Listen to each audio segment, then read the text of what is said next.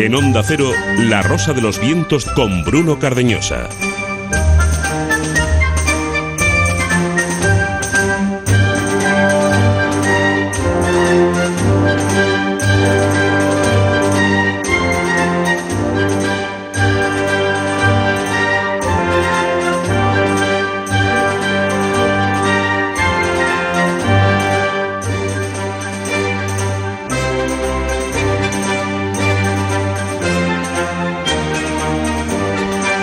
Mundo entero está pendiente de lo que ocurrirá en la reunión internacional que sobre el cambio climático se llevará a cabo los próximos días. Eh, son muchas las ideas y reflexiones, y más eh, cuando en los últimos tiempos están cobrando fuerza las tesis de quienes niegan la influencia del hombre en el cambio climático cuando no su misma existencia. Ideas y reflexiones a partir del sentido apocalíptico que ha restado credibilidad a una realidad científica que nadie puede discutir, la influencia directa del ser humano en el estropicio de la atmósfera. Además, la aparición de correos personales de algunos científicos relacionados con este asunto y en los que se intenta adecuar los resultados de sus trabajos a la línea oficial ha restado más verosimilitud, eh, pese a que este descubrimiento no demuestra para nada que el cambio climático sea falso, pero sí que se ha convertido para muchos en una forma de vida y de trabajo en la que todo vale para perpetuarlo. Si a todo esto le sumamos una puesta en escena en la que quedar muy bien y la demagogia tienen un plus, entonces acaba por lastimarse más aún la realidad climática. Así se mezclan dos líneas. La primera de ellas es la negacionista, bien financiada e impulsada, como demostrado está, por poderes fácticos interesados en escurrir el bulto. Y la segunda de ellos eh, es la catastrofista, esperpéntica a veces, que queda muy bien a la hora de lavar la imagen por otros pecados, pero que también está en parte impulsada y financiada por esos mismos poderes fácticos. Eh, para colmo, esta semana, en Lord de multitudes, con aplausos y diplomáticos de la ONU puestos en pie, el cantante Paul McCartney se subió al estrado con los garantes del desorden climático para decirnos a todos eh, que una medida adecuada para luchar contra el calentamiento es volverse vegetariano, porque de esta forma no habrá ovejas ni vacas que al echarse pedos contaminen con metano la atmósfera. Luego le aplaudimos la tontería, que en el fondo con el beneplácito de los catastrofistas, viene a quitar responsabilidad en el crimen ambiental a fábricas, vertidos, hidrocarburos. En definitiva, se están haciendo las cosas muy bien para que en Copenhague nadie asuma las culpas, para que los ciudadanos que dudan no se mosqueen del todo y para que se llegue a acuerdos que se publicitarán estupendamente, pero que serán insustanciales y que luego encima, aun siendo sobre mínimos, nadie cumplirá. La una y ocho minutos. Aquí comienza La Rosa de los Vientos, una nueva edición, otra aventura con origen ahora mismo, destino hasta las 4, eh, aunque esperamos eh, que la huella dure mucho más. Para conseguirlo, hemos preparado para las próximas 3 eh, horas los siguientes contenidos. Vamos con ellos. Con Tartulia, con Manuel Carballal, con Jesús Callejo y convaleciente, pero estará, estará con nosotros al menos unos minutos, Carlos eh, Canales. Eh, con ellos eh, vamos a comentar algunas de las noticias más importantes de la década en cuanto a lo científico se refiere. También hablaremos de un fenómeno espectacular. Se genera en un lago de Venezuela, la descarga eléctrica más grande que se registra en la naturaleza. También hablaremos y charlaremos del hombre que se proclama el anticristo. Y atención porque oiremos en directo a policías que están siendo testigos de fenómenos extraños en una vivienda de un caso de poltergeist. Y se unirán a nuestra tertulia José Manuel García Bautista y Jordi Fernández. Acaban de publicar una ruta de psicofonías a través de España. Con ellos eh, charlaremos sobre este apasionante fenómeno. Pero por supuesto, hoy hay que tener mucha atención al termómetro. Hasta el Papa ha dicho que espera resultados de la reunión de Copenhague, la reunión del clima. Aquí partimos con ventaja porque sabemos cómo funcionan esas cosas y este tipo de acuerdos los que se prevén. Martín Espósito que está en eh, redacción, al frente de la redacción, nos traerá datos interesantes a este propósito en su termómetro de la Tierra.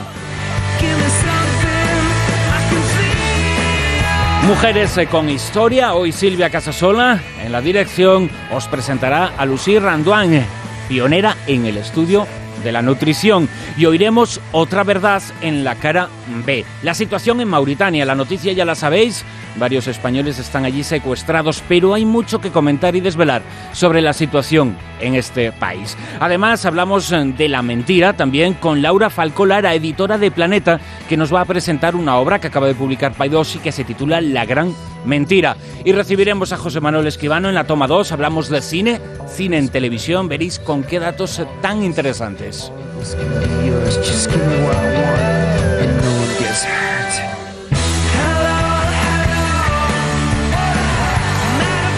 Y al frente de la parte técnica tenemos a Sergio Monforte, todos eh, preparados y dispuestos, en nombre de todos ellos, contra la corriente de lo corriente, un descarriado Bruno Cardeñosa. Os invitamos a escribirnos en nuestra dirección de correo electrónico rosa.vientos arroba punto es y nuestra página web www.ondacero.es.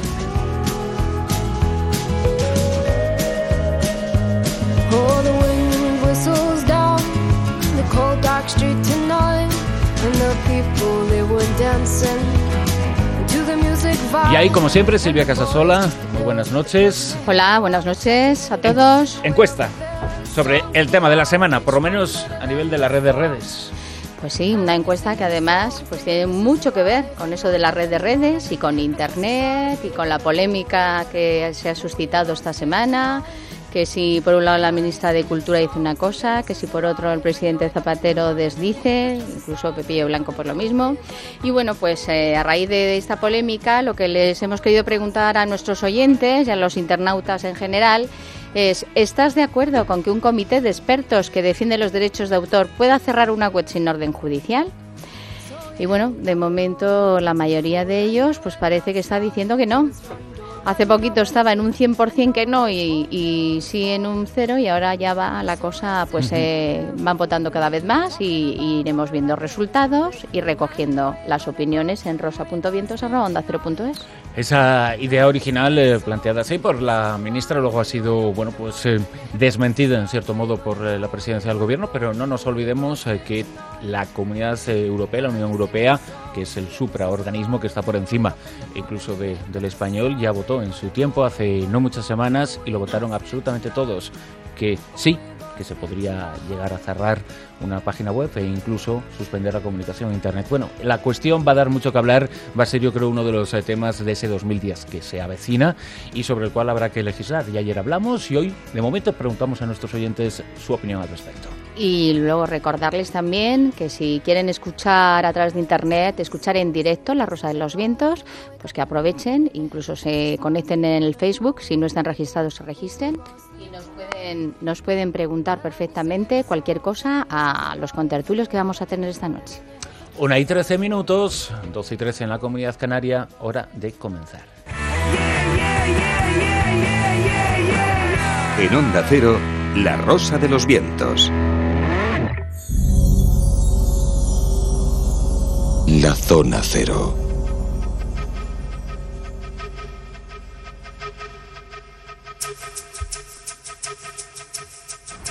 Entramos ya de lleno en Tertulia Zona Cero. Jesús Callejo, muy buenas noches. ¿Qué tal? Buenas noches, Bruno, compañeros. Aquí, fenomenal, con todos vosotros. Muy bien eh, rodeados, vamos a ir presentando esta extensa mesa, la que dentro de muy poquito se unirá por unos eh, minutos el, el ausente, el ausente hoy.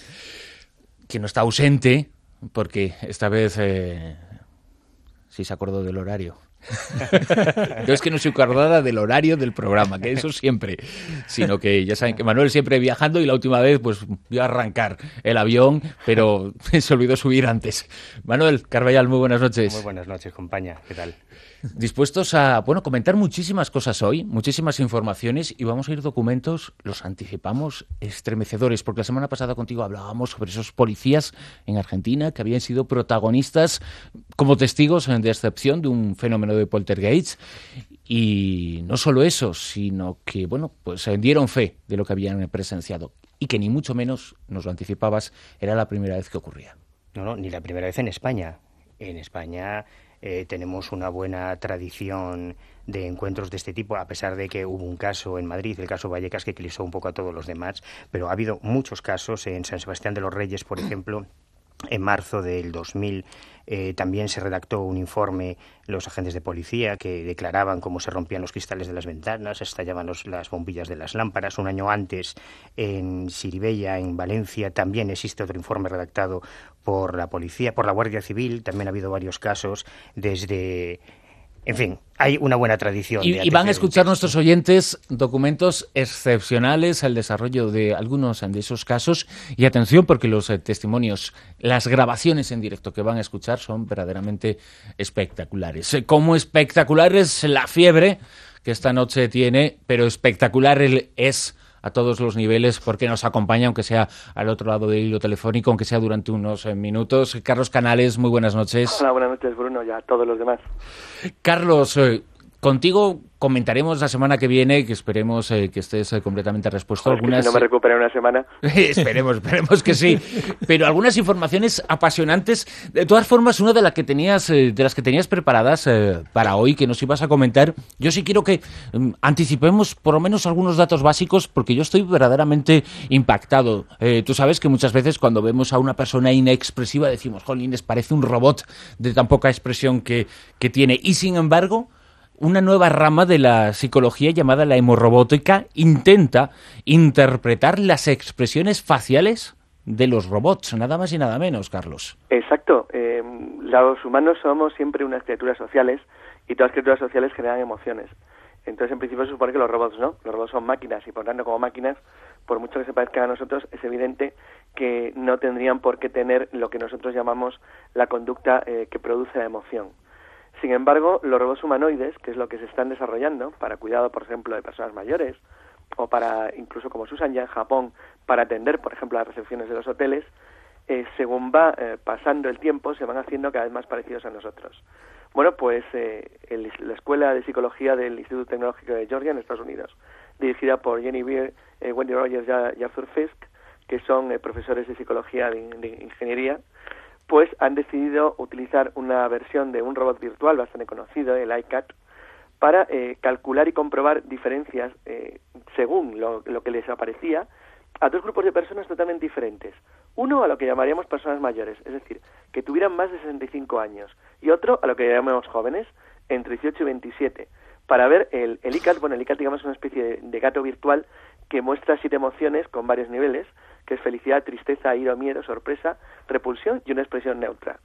Y en lo que consistía era en cómo los, los participantes podían determinar las emociones de los robots, porque han llegado a la conclusión de que lo que, lo que han llamado la hemorrobótica, es la capacidad de que los robots tengan o sientan eh, de la misma forma que nosotros o que reaccionen eh, mediante emociones ante impulsos o situaciones que a nosotros nos harían reaccionar, se ha convertido en un elemento esencial para conseguir en el futuro evitar lo que se llama la, conocida teoría del valle extraño, la teoría según la cual los seres humanos necesitamos que las máquinas se comporten como nosotros o tengan eh, aspectos similares a nosotros para poder entendernos mejor con ellas.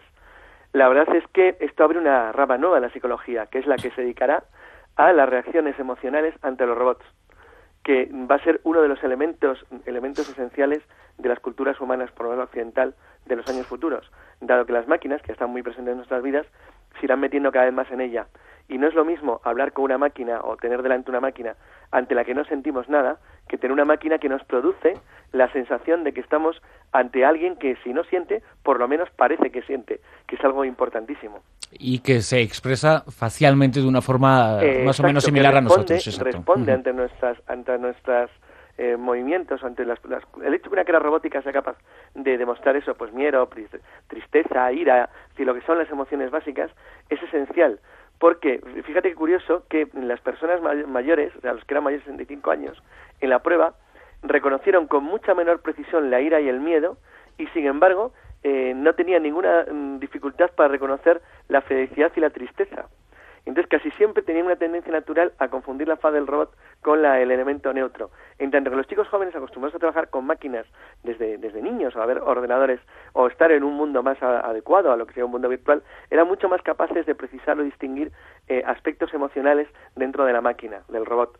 La verdad es que es un elemento esencial porque de una manera u otra, lo que nos, todavía no nos estamos dando cuenta es que vamos a entrar en un mundo donde las relaciones con los robots y con las máquinas que sean capaces de actuar con nosotros va a ser algo que estará cada día más presente. Además, eh, contamos eh, también en nuestros estudios en San Sebastián de los eh, Reyes, directamente llegados desde Sevilla, con Jordi Fernández y José Manuel García Bautista, que acaban de publicar en la editorial Arcopress el libro Psicofonías, Voces del Misterio, subtitulado Ruta Psicofónica por España. Jordi, José Manuel, muy buenas noches a los dos, bienvenidos. ¿Qué tal, Bruno? Una ruta psicofónica por España. Bueno, es una forma de hacer una, un viaje en busca del, del, misterio, desde luego porque además en todos esos lugares, luego vamos a hablar más, más ampliamente con vosotros, ¿no? Pero todos esos lugares en donde se han obtenido estas psicofonías, o al menos gran parte de ellos, no solamente ocurre eso, sino que parece que se han convertido en ventanas a otros mundos, ventanas a la fenomenología paranormal. Y para algunos casi santuarios del misterio, pero es cierto. La pretensión, bueno, la pretensión entre otras, luego ya lo lo diseccionaremos un poquito más, era hacer algo diferente. Ha habido grandes especialistas que han escrito sobre psicofonía, como Pedro Amorós, por ejemplo. Y, y, bueno, era un poco cambiar ese rol y ofrecer pues aquello que siempre hemos escuchado, que muchas veces no se nos ha quedado bien claro dónde se producían esas psicofonías que tanto nos han impactado y que sin embargo detrás de ellas hay una gran investigación y un gran caso. Pues era un poco recoger eso por aquellos que fueron protagonistas del caso, porque en, ese, en, el libro no solo lo escribimos nosotros, sino que han participado los es un libro coral, en cierto modo, ¿verdad? Sí, los investigadores también era, en cierta forma, rendir un poco ese tributo a ellos, ¿verdad? A Pedro Amorós, a José Luis Tajada, a Alberto Fernández, a tantos que han estado haciendo tanto por el misterio y que, bueno, pues quién mejor que ellos que lo contaran. Después hablamos eh, sobre algunas de esas eh, psicofonías, las escuchamos eh, también, hablamos más en profundidad con, con vosotros. Jesús Callejo, llegamos al final del año, llegamos al final. Habrá diferentes interpretaciones, la misma discusión que por estas fechas se toca cada década. Se acaba la década ahora, se acaba después, pero independientemente de ello, una de las instituciones científicas más importantes del mundo, que es el Smithsonian en Estados Unidos, ha empezado ya a efectuar la lista de los eh, hallazgos, noticias, inventos, las noticias científicas, en definitiva, todos los eh, niveles más importantes eh, de esta década que se nos empieza a escapar. Y al verlo, desde luego, y al ver esta lista, desde luego, nos damos cuenta de lo importante que ha sido esta década.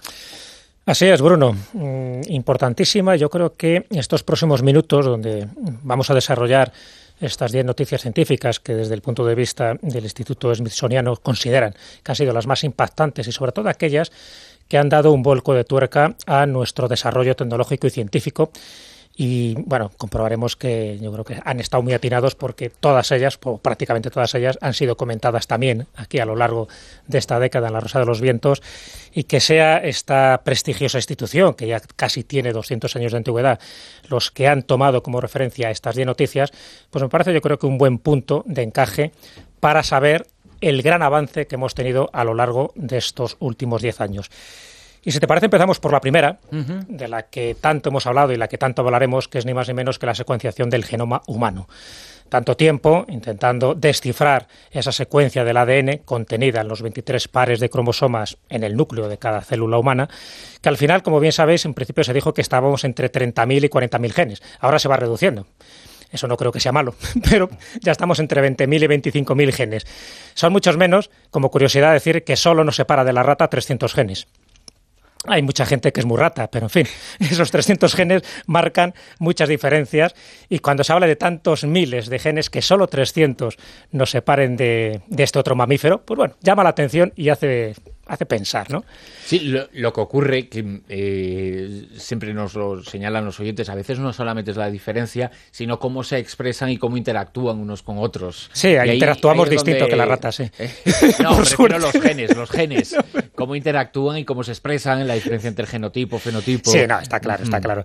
De hecho, eh, como sabéis, eh, el hombre y el chimpancé prácticamente compone, se ha bajado también un poco en porcentaje, es el 89% de su ADN. Antes hablaba del 98, ahora realmente es el 89, pero bueno, estamos como pues eso, muy unidos en muchas de las cuestiones básicas de lo que es la secuencia del ADN. Bueno, pues esto es uno de los hitos importantes eh, y que continuamente se está secuenciando eh, más genomas. ¿no? Hace muy poco, hace unos meses, ha sido el del maíz, o sea que no solo son de animales, sino también pues de plantas, como es en este caso. Es decir, hace dos o tres semanas se produjo este acontecimiento y la cantidad de sorpresas que nos va a dar. La importancia que ha tenido el que se haya secuenciado por fin el genoma humano, que se completó en abril del año 2003, pues bueno, la cosa es evidente. Va a servir para conocer muy bien la biología humana y sobre todo las enfermedades. Si sabemos en qué punto de nuestra estructura del ADN se producen ciertas enfermedades, podremos corregirlas en el futuro.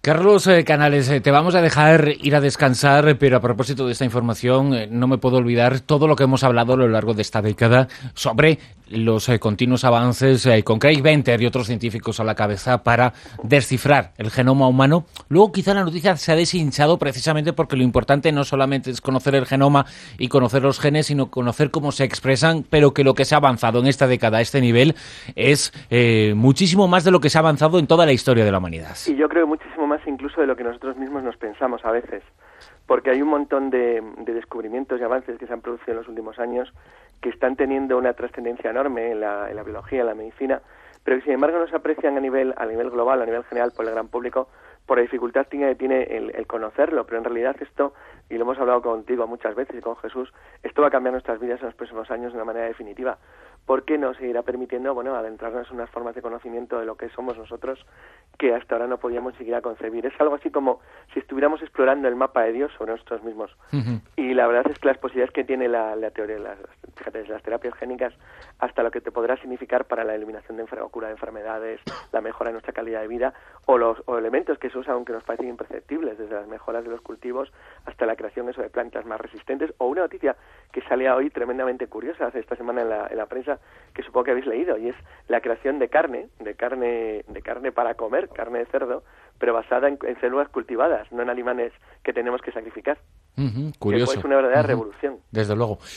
Carlos eh, Canales, esperemos que tus genes se enfríen en las próximas horas, en los próximos días, esa fiebre baje y nos puedas acompañar, que seguro que sí, el próximo fin de semana con monográfico, con eh, tertulia y disfrutemos de tu compañía. Muy bien, pues venga, esta noche. Muchas gracias, Carlos, a descansar y a recuperarse. Mejórate. Jesús, Volvemos a esa lista. Ya hemos eh, situado una de esas eh, noticias. Yo no sé si la más importante. No sé si es un ranking eh, con categoría o no. No, pero no vale luego mayor sí podría estar ahí, ¿no? Claro. En, lo más alto, pero no es la única. Que hay no es la única, no es la única.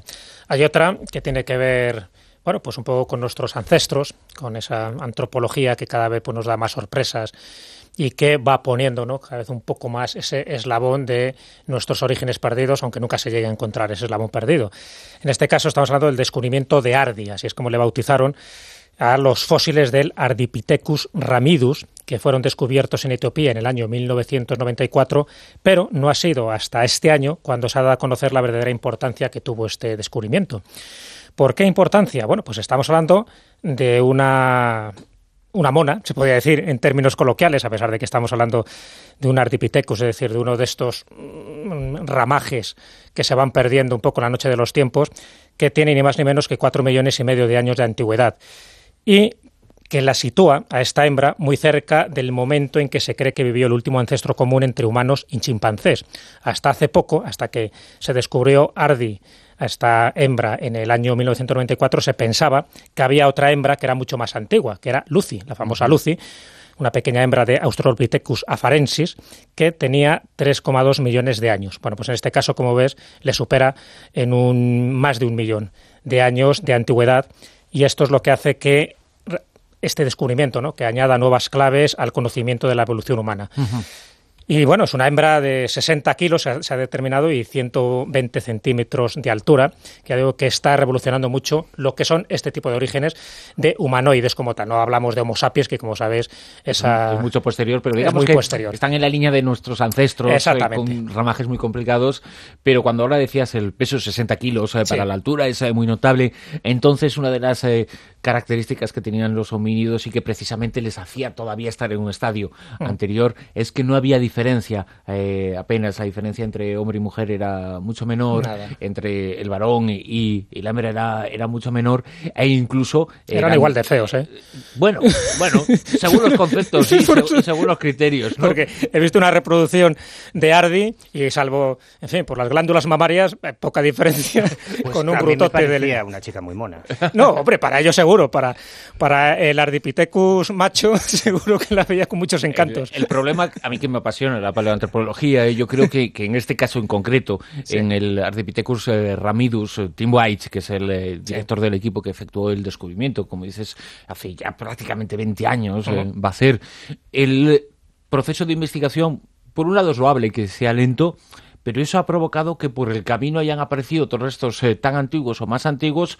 eh, que parece que eh, desplazaron al Ardipithecus ramidus del, del, árbol de los ancestros humanos y ahora tenemos un caos absoluto si fue este, si fue el llamado hombre del milenio de 6 millones de años. Siempre se había hablado de que eran los Australopithecus, la farensis, en este caso de esta hembra Lucy, pues era uno de los, de los ramales más importantes, pero fíjate que ahora nos vamos atrás. después en la farensis, en muchos estudios, ya no se considera ni siquiera ni siquiera ancestro del Había unos tropetecos que eran robustos y tampoco. Es decir, se va se van adaptando las nuevas teorías en función de los nuevos descubrimientos, lo cual es lógico también porque para eso estamos en una de esas ramas que no porque sea antigua, ¿no? una de las ramas de la ciencia, que es la paleoantropología, no por eso está reservando sorpresas continuamente. El Smithsonian también habla de otros eh, hallazgos ya no sobre la historia del ser humano, sino sobre la historia de absolutamente todo. De todo, exactamente. Y aquí habría que hablar pues de ni más ni menos que aquellos restos que dejó en los primeros segundos el Big Bang. Porque claro, si poco sabemos de nuestra paleoantropología, menos sabemos también, menos del universo, de lo que nos rodea y de la cantidad de hallazgos sorprendentes y fascinantes que se están produciendo continuamente y de los que nos hacemos eco también aquí.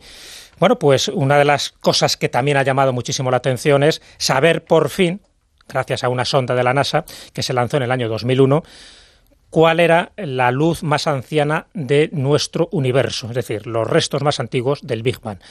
Y se ha determinado que tiene esos 13.700 millones de años, más menos 200 millones de años, que para estas, para estas antigüedades pues es prácticamente nada, ¿no? Pero bueno, se ha cifrado últimamente, pero gracias a este satélite la NASA en esos 13.700 millones de años. Y lo que es más importante, no solo se sabe cuándo se produce ese, esa explosión ¿no? inicial que genera toda la vida, toda la materia y toda la energía, sino que se sabe hasta el momento, hasta que luego aparezcan más datos, pero hasta el momento sabemos de qué se compone nuestro universo. Nuestro universo se compone de materia ordinaria, ¿Sabes qué porcentaje? Materia ordinaria, es decir, todo lo que vemos en el universo, todo lo que sabemos, todas las galaxias, todas las estrellas, todos los satélites, todos los planetas, todo eso, todo lo que vemos es el 4%, materia ordinaria.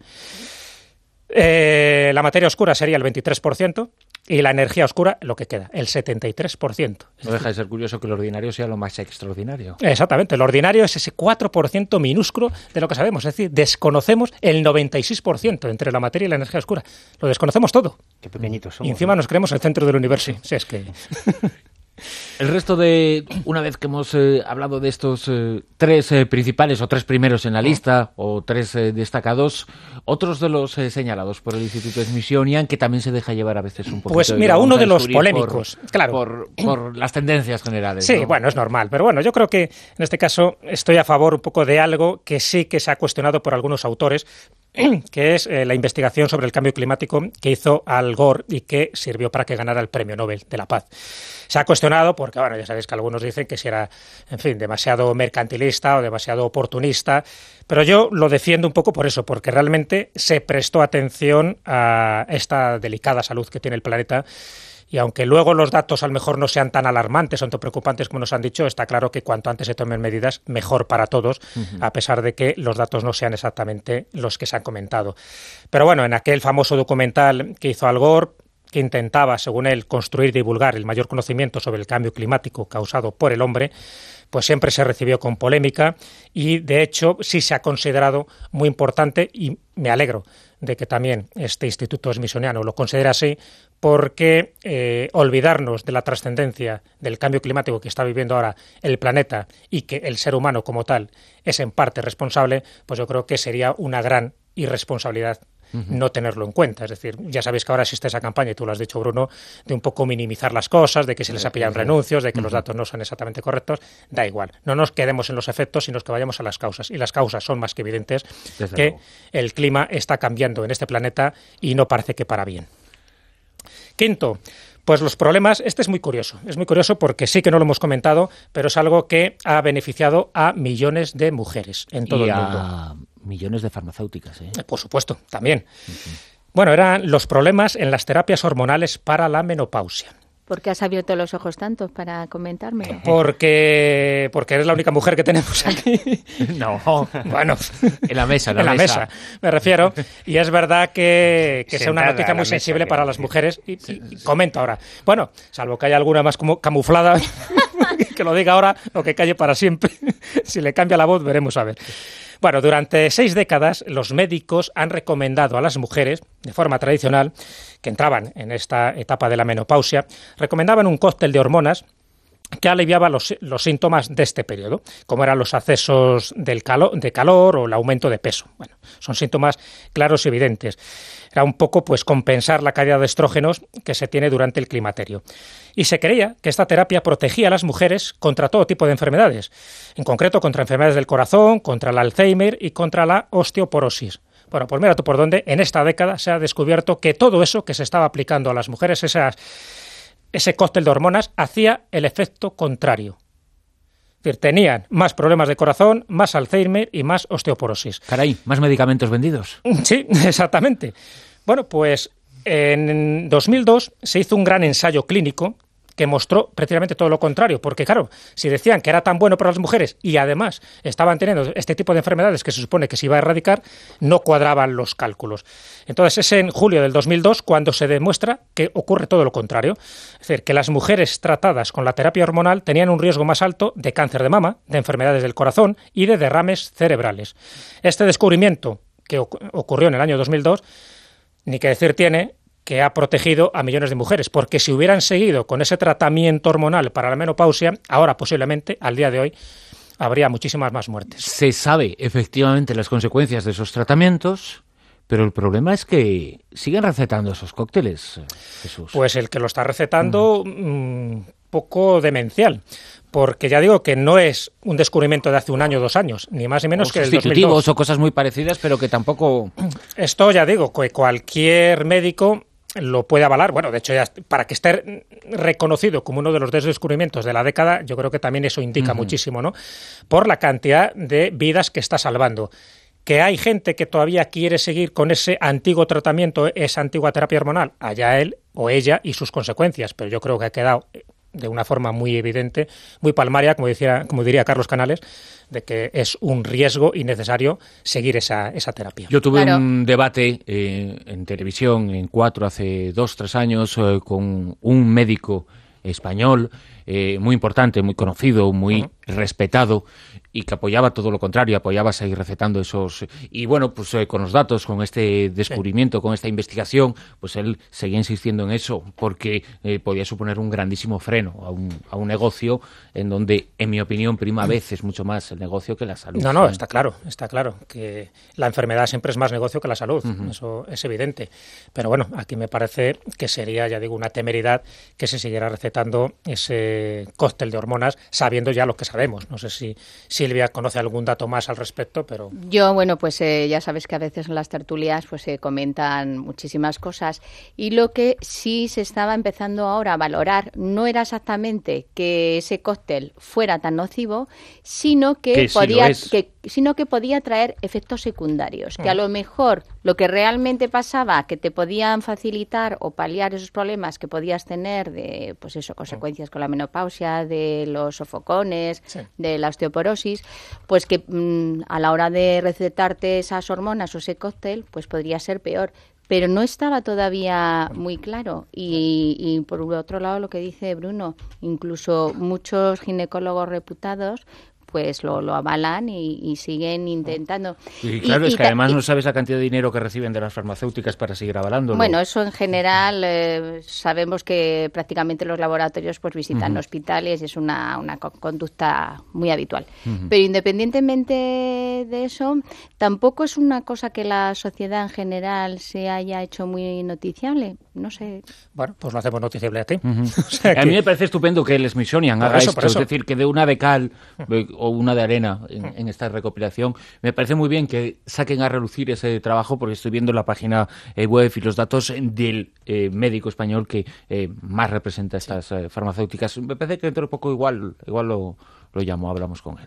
Ah, y que cosas o alguien O una cara de esto, alguien ¿no? de, la farma- de las farmacéuticas Mm. Sí, ¿no? Y además lo suyo es que hubiese sustitutivos, ¿no? A ver qué es lo que plantean ahora como opciones para que se Yo- eviten.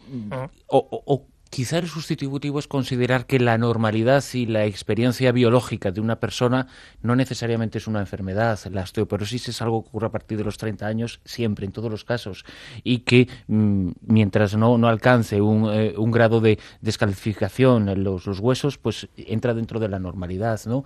Y el problema es considerar la normalidad un- una enfermedad, yo creo, ¿eh? Ahora sí es cierto que lo que sí te están recomendando es en todo momento hacer ejercicio. Mm, O sea, sí. que a partir de los 40, que es como que te cuesta más, que lo que tienes que hacer, no, no, que ponerlo como norma. Igual que eh, te dicen de eh, tanta fruta, tanta verdura, que tienes que meter el ejercicio, que te quita colesterol malo y que es lo que te ayuda realmente pues a no padecer esa futura osteoporosis.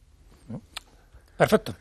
Pues si queréis pasamos a la sexta noticia, los que es otra de nuestras sí. favoritas, de nuestras clásicas, que es la evidencia de agua en Marte. Como no, siempre hemos hablado de que al final, ya lo veréis, cómo eh, la noticia va a ser en qué planeta o en qué satélite del sistema solar no hay agua. Porque se está encontrando agua Eso está bien, ¿eh? en todos los sitios, ya lo veréis. Eso está bueno. Bueno, pues- formas, es un poco lógico porque la evolución de la ciencia es eh, cu- cuanto más sabemos, más aprendemos y más capacidad Claro, tenemos lógico. para saber. O sea que es lógico. ya tenemos un porcentaje más de, de la energía oscura, un poquito Sí, un más. poco más de energía por ahí. sí. 4,5 estamos. Bueno, pues el hecho es que, bueno, ya sabéis, ¿no? Que tanto los rovers de la NASA, el Spirit y el Opportunity, ya habían encontrado evidencias de la existencia de agua, pero ha sido prácticamente desde el año pasado, ahora, ¿no? Desde junio del 2008, cuando el vehículo explorador, el Fénix, encontró trozos de hielo sepultados bajo la capa superficial de la Tierra, del planeta marciano. Y hace poco, como también sabéis, científicos de la NASA han confirmado que hay agua helada en la Luna, sobre todo en el Polo Sur, en el cráter Cabeus, y también en septiembre, porque esto fue en octubre, si no recuerdo mal, y un mes antes fue la sonda india Chandrayaan, que también lo había localizado agua en la Luna. O sea que tanto en la Luna como en Marte, agua con todas las expectativas que se generan alrededor de la posible vida que podamos encontrar allí. Vamos a ver si con tentáculos o bacteriana, pero vida sin ningún tipo de duda. Séptima, otra de esas también polémicas, es el diseño inteligente que ha sido rechazado por un tribunal, en concreto de Dover, en Pensilvania, Por un tribunal inteligente. un tribunal inteligente, porque no aceptaba que se, eh, bueno, pues se diera como norma o como dogma o casi casi como pseudociencia, pues el diseño inteligente en detrimento de la teoría de la evolución darwiniana, que es verdad que tiene todavía lagunas, pero por supuesto sigue siendo la más válida dentro del mundo científico en comparación con el diseño inteligente, que, entre otras cosas, lo que sostiene esta corriente es que el origen de la vida es el resultado de las acciones racionales de un agente inteligente superior. No se atreven a llamarlo Dios, pero bueno, prácticamente son las tesis de la Biblia con un lenguaje más o menos tecnológico. Bueno, de la Biblia y de otros libros. Y de otros libros, evidentemente. Todas claro. las grandes religiones parten de lo mismo, son totalmente creacionistas, no, no Sí, pero eso. los que mantienen un poco este criterio del diseño inteligente en Estados Unidos siempre son eh, confesiones cristianas, en general, y apoyadas casi siempre en la Biblia. La otra, la conjetura de Poincaré. Esta es matemática pura, pero básicamente lo que podemos decir es que eh, la conjetura de Poincaré llevaba un siglo sin descifrarse. Es un problema de topología tetradimensional del espacio. Fíjate cómo suena ya a estas horas más que se había planteado por Henri Poincaré en el año 1904 y que no había forma que ningún matemático lo acertara o adivinara en qué consistía esa famosa paradoja conjetura. De hecho, fijaros que era una de las diez cuestiones sin resolver del milenio. ¿eh? Del milenio, o sea, dentro de las cuestiones matemáticas que están todavía por ahí. Y el otro era el teorema de Fermat, que se descubrió no hace demasiado tiempo. Pero bueno, faltaba la conjetura de Poincaré. Y fue en el año 2003 cuando Grigori Perelman, Grigori Perelman, este ruso, matemático ruso, está considerado la persona más inteligente del mundo. Ni más ni menos. No sé si es la verdad o no, pero desde luego es un tío muy inteligente y muy raro porque le dieron por esta por este descubrimiento eh, la medalla Fields. Ya sabes que la medalla Fields es como el premio Nobel de matemáticas que no existe premio Nobel de matemáticas. Bueno, pues él se negó a recogerlo porque dijo, bueno, para chulo yo, ¿no? Así que bueno, las dos últimas, muy rápido. La terapia génica, la terapia génica es... Consecuencia de la primera, en cierto modo. Sí, pero mm, con unas consecuencias muy concretas. Es básicamente, la idea es insertar un gen en el genoma de una persona para curar una enfermedad o restaurar el funcionamiento normal de un tejido. Bueno, eso había existido durante años, pero fue descartado en el año 1999 cuando un joven llamado Jesse Jelsinger, de 18 años, había fallecido como resultado de una participación voluntaria en un experimento de esta terapia génica. Así que se convirtió en la primera víctima humana conocida de esta tecnología, hasta que en el año 2008 hubo médicos que dijeron, bueno, no lo vamos a descartar porque todavía se le puede sacar provecho. Y lo que hicieron estos científicos fue utilizar la terapia génica para mejorar la vista de pacientes con un tipo de ceguera hereditaria llamada amaurosis congénita de Leber y se curó. Que han vuelto otra vez a retomar algo que estaba satanizado y que se han dado cuenta que puede dar unos resultados importantes a pesar de aquella primera víctima que hubo en el año 1999. Y la última, el pronóstico de la trayectoria del huracán Katrina. Esta yo creo es muy polémica. Aquí yo es la única que pongo en duda el por qué lo habrán determinado esta noticia, porque un poco consideran que a raíz, en fin, de aquella devastación provocada en el 2005 por el Katrina, pues apuntaron un tanto los meteorólogos y científicos del Servicio Nacional de Meteorología y del Centro Nacional de Huracanes de Estados Unidos por la precisión y por la puntualidad para predecir la llegada del huracán, lo que fue fundamental en la salvación de vidas. Bueno, lo alertaron, como bien sabéis. Hasta en lo fue fundamental. Sí, eso lo pone textualmente, claro. Como sabéis, lo alertaron cinco días antes de que, eh, bueno, provocara toda la tormenta, las catástrofes. Pero claro, sabemos lo que pasó luego, sabemos el desastre que hubo, la mala organización, sabíamos pues que eh, realmente no se hizo de forma adecuada. Por lo tanto, si es verdad en esta parte científica que se les alertó, luego el otro contingente social, el que el de la ayuda sanitaria, pues parece que no estuvo a la altura de las circunstancias y provocó lo que provocó en, Nueva Orleans, sobre todo. Los políticos no escucharon la advertencia científica que era muy, muy exacta y muy precisa y a partir de ahí todo el, todo el escándalo. O sea que, Quedan muy bien los del Smithsonian con el Partido Demócrata, ¿eh? Quedan muy bien, no, ya lo veo. Por eso digo, para con lo de Al Gore también. Yo entiendo que hay otras noticias más importantes en la década mm. más que esta previsión del Katrina. Entiendo que lo que dicen es que gracias a eso se ha creado un sistema muy sofisticado para prevenir catástrofes similares en el futuro. Pero bueno, estamos en la misma. Si luego la segunda parte no se hace, pues de nada sirve que te adviertan con 10 días de antelación. Manuel, hablamos ya de los poltergeists, de la policía, de los eh, testigos presenciales de este tipo de fenómenos eh, que en no pocas ocasiones, como antes nos decías, como la semana pasada nos eh, comentabas, son las autoridades policiales.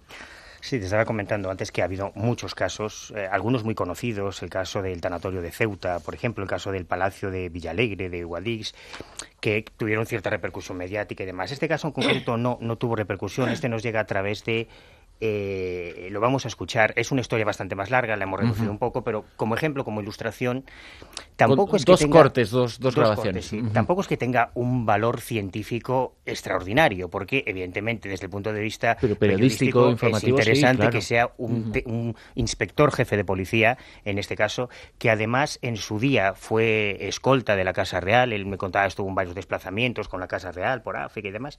Y bueno, y es un tipo aficionado a estos temas, como otros policías cuando, cuando una comisaría de policía o una jefatura de la policía local o en un cuartelillo de la Guardia Civil se recibe una llamada de un ciudadano que pide ayuda, claro, la obligación de los cuerpos de seguridad del Estado es atender esa demanda, sea por lo que sea cuando revisas los atestados o, las, los, registros de las comisarías, cuando se recibe una llamada de este tipo, se suele recibir con mucho escepticismo. Yo recuerdo en el caso de Vallecas, el policía que coge el teléfono y al que le dice, oiga, mándenos un coche patrulla, que en mi casa hay espíritus. Pues claro, te puedes imaginar. El policía le decía, bueno, ¿usted ha consumido algún tipo de bebida alcohólica? ¿Está usted en tratamiento? Sí, bueno, es lógico, ¿no? Mm. Pero hay ocasiones en que ese escepticismo previo da paso a una intervención policial y pasan ese tipo de cosas. En este caso se trata de un, suceso que tiene lugar en una supuesta casa encantada en la provincia de Murcia, en un pueblecito de Murcia. También es una eh, comisaría del Cuerpo Nacional de Policía la que interviene, en este caso el, inspector jefe, bueno, es un tipo que además de ser policía es aficionado a estas cuestiones y decide ir a investigar con un grupo de amigos y tiene la feliz idea de llevarse una cámara fotográfica y una grabadora. Por eso tenemos ese documento. Si te parece, primero escuchamos su testimonio Es un testimonio, como miles de testimonios que hemos escuchado, de una persona que testifica haber visto algo extraordinario, solo que esta vez se trata de un inspector jefe del Cuerpo Nacional. Está grabado con la grabadora en la mano, en el sentido más periodístico de la palabra, y por eso igual pues se le escucha de esa forma, pero se le escucha textualmente lo que él dice haber Primero, esto es cuando nosotros hablamos con él y nos cuenta es, es el testimonio, la entrevista in situ, digamos. Cuando Pedro es atacado en esta habitación, mm, salta por encima de la cama, salta por encima de la cama de espaldas y además salta la cama en diagonal. Es decir, no salta la cama de lado a lado y en perpendicular, sino la salta en diagonal. Es una cama eh, que es de cuerpo y medio, de unos 10, unos 20, no, no sé lo que Quiero decir con esto de que, de que, bueno, es que, no sé, tiene que ser un atleta muy preparado para, para dar el salto ese que, que, da este hombre y además que, no se le ve que haga un gesto de, de flexionar las piernas para a continuación saltar, sino que es que salta de repente, salta como una bala tenemos que contextualizar, si te parece. Eh, eh, este, este policía, con varios compañeros, llega a esa casa en la que vive un matrimonio compuesto por por María José y por su esposo Pedro, en el que hace tiempo que suceden cosas raras, pero solamente Pedro, el, el marido, dice ver una especie de figura eh, fantasmal, una sombra sin rasgos físicos determinados que se desplaza por la casa con la que él se comunica y que lo agrede en varias ocasiones. Por eso la historia llega al conocimiento policial. Varios, también tenemos los testimonios, varios de los vecinos eh, que alguna vez han asistido a esa casa, una casa de dos plantas, eh, pues se han encontrado con el joven Magullao, sangrando incluso en una ocasión. Uno de ellos nos contaba que en una ocasión había visto cómo saltaba tres metros por el aire pero en este caso lo que vamos a escuchar ahora es ese día, ese 21 de abril, en que llega el inspector con, a la casa con la grabadora en la mano y graban el momento en el que se produce uno de esos ataques cuando Pedro está intentando comunicarse con, con esa entidad. Escucharemos que le dice cómo te llamas, qué es lo que quieres, en el nombre de Dios, qué es lo que quieres. Y en un momento Con su vocabulario, como, como vive una persona eh, normal, una circunstancia de estas características. Eso es lo que tenemos que advertir. Sí, pero bueno. Vamos a escuchar una reacción. Lo que diríamos y lo que... Son casi las dos de la madrugada. Pero lo, que lo, que diríamos y haríamos todos en, esa circunstancia, seguramente. Que delante de nosotros un hombre robusto, sin flexionar las rodillas, como decía este policía, de repente sale disparado por el aire como si hubiese recibido un golpe muy fuerte. ¿Te parece? Vamos a escuchar. Vamos, antes eh, de, escucharlo, a hacer una advertencia. Eh, la advertencia es que o enciendan la luz. Mejor, sí. O apaguen la radio. Cuando se dice esto, pues todo el mundo escucha más, que eso es lo que busca. No, apagar la radio no. Bajar. Oye, que por qué te pega. Pregúntale. Oye, ¿qué te he hecho yo? Porque me pegas a mí. ¿Qué te he hecho? Si yo lo único que traigo es luz. ¿Qué te he hecho? ¿Qué? ¿Qué te he hecho? No, mira, el nombre de ti. ¿Qué es lo que quieres? Quieto, mira. Si yo, yo lo único que te... Si, mira, mira, si, si somos, mira. Tú dime lo que quieres. Si tú lo que tú quieras, no tienes más que decirme. ¡Otra vez, otra vez! ¡Ahí tengo la madre compañero!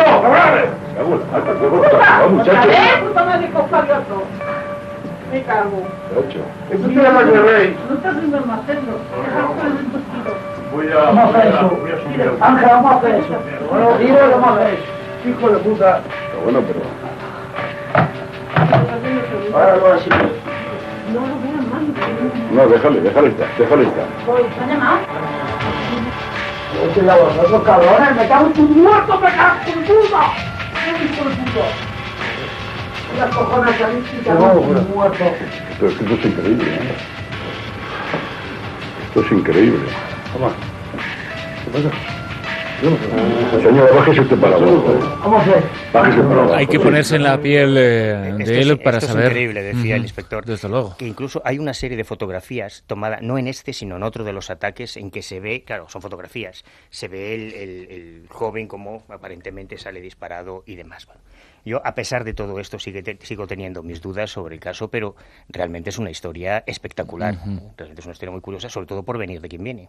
Y se supone que esta persona a la cual agreden eh, sabe quién, con quién está comentando con quién está hablando. No, no, y además esto es algo, yo lo, lo he hablado muchas veces, más de las que parece con, con oficiales de policía, con sobre todo gente de la Guardia Civil, porque como en el caso de los ovnis, la mayoría de los testigos, bueno, es una cuestión puramente estadística, la mayoría de las personas que se encuentran con cosas de este tipo viven fuera de núcleos urbanos, viven en, en, en, el, en núcleos rurales, y a donde acudes tú cuando te pasa una cosa rara es a la autoridad más cercana, que suele ser la casa cuartel o el cuartelillo de la Guardia Civil más cercana.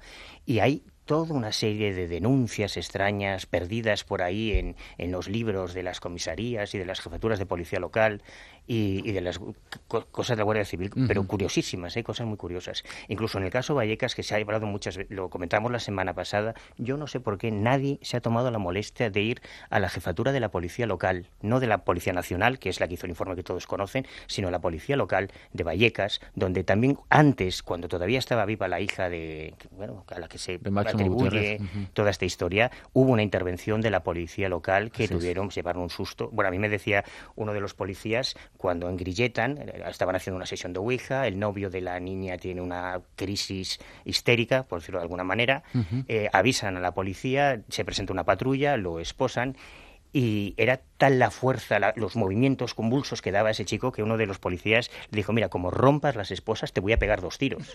claro, si rompe las esposas, mala cosa. Eso sí que sería una cosa preocupante. Sí, desde luego, desde luego.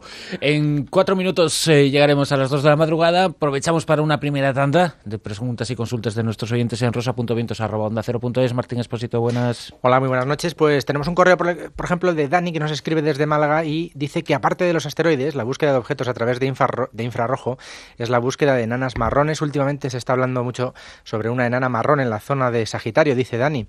Hay una página del equipo Star Viewer Team en la que han hablado de ello según sus estudios. La enana marrón está ahí cerca y viene con compañía. Planetas satélites como Nibiru vendrían con ella. Me gustaría saber vuestra opinión, nos dice Dani, sobre Star Viewer Team y sus estudios exocientíficos. Uf. Y va bien la noticia hasta que ha dicho Nibiru. Exacto, ¿verdad? ahí la ha fastidiado. que no. La respuesta es no. No, está claro. Una cosa son las enanas marrones, otra es verdad todo la, el rastreo que se está haciendo sí, del sí, universo sí, claro, con los infrarrojos que lo hemos comentado, mm. porque se están detectando mucho más asteroides que no son visibles, ¿no? Dentro de nuestro espectro de visión, por supuesto todo lo que está por debajo del rojo no somos capaces de percibirlo nosotros, pero sí los observatorios astronómicos, pero de ahí que con la enana marrón venga Nibiru, que es ese famoso gran planeta de 3.500 veces el tamaño de la Tierra, que tantas veces lo ha comentado Zecharia Sitchin en el duodécimo planeta, ese sería el duodécimo planeta. El sí, sí, sí. Vendría, y vendrían los Anunnaki, estos seres extraterrestres, para bueno, pues volver un poco a, a, colonizarlos. Ellos serían, si la hipótesis fuera correcta, los que crearon al ser humano. O sea que fijaros hasta dónde puede tener consecuencias la noticia. Silvia. Y Santos pues eh, nos quiere comentar de que estuvimos hablando en la tertulia de las tablas Rongo Rongo y su semejanza con el abecedario de una civilización del Indo.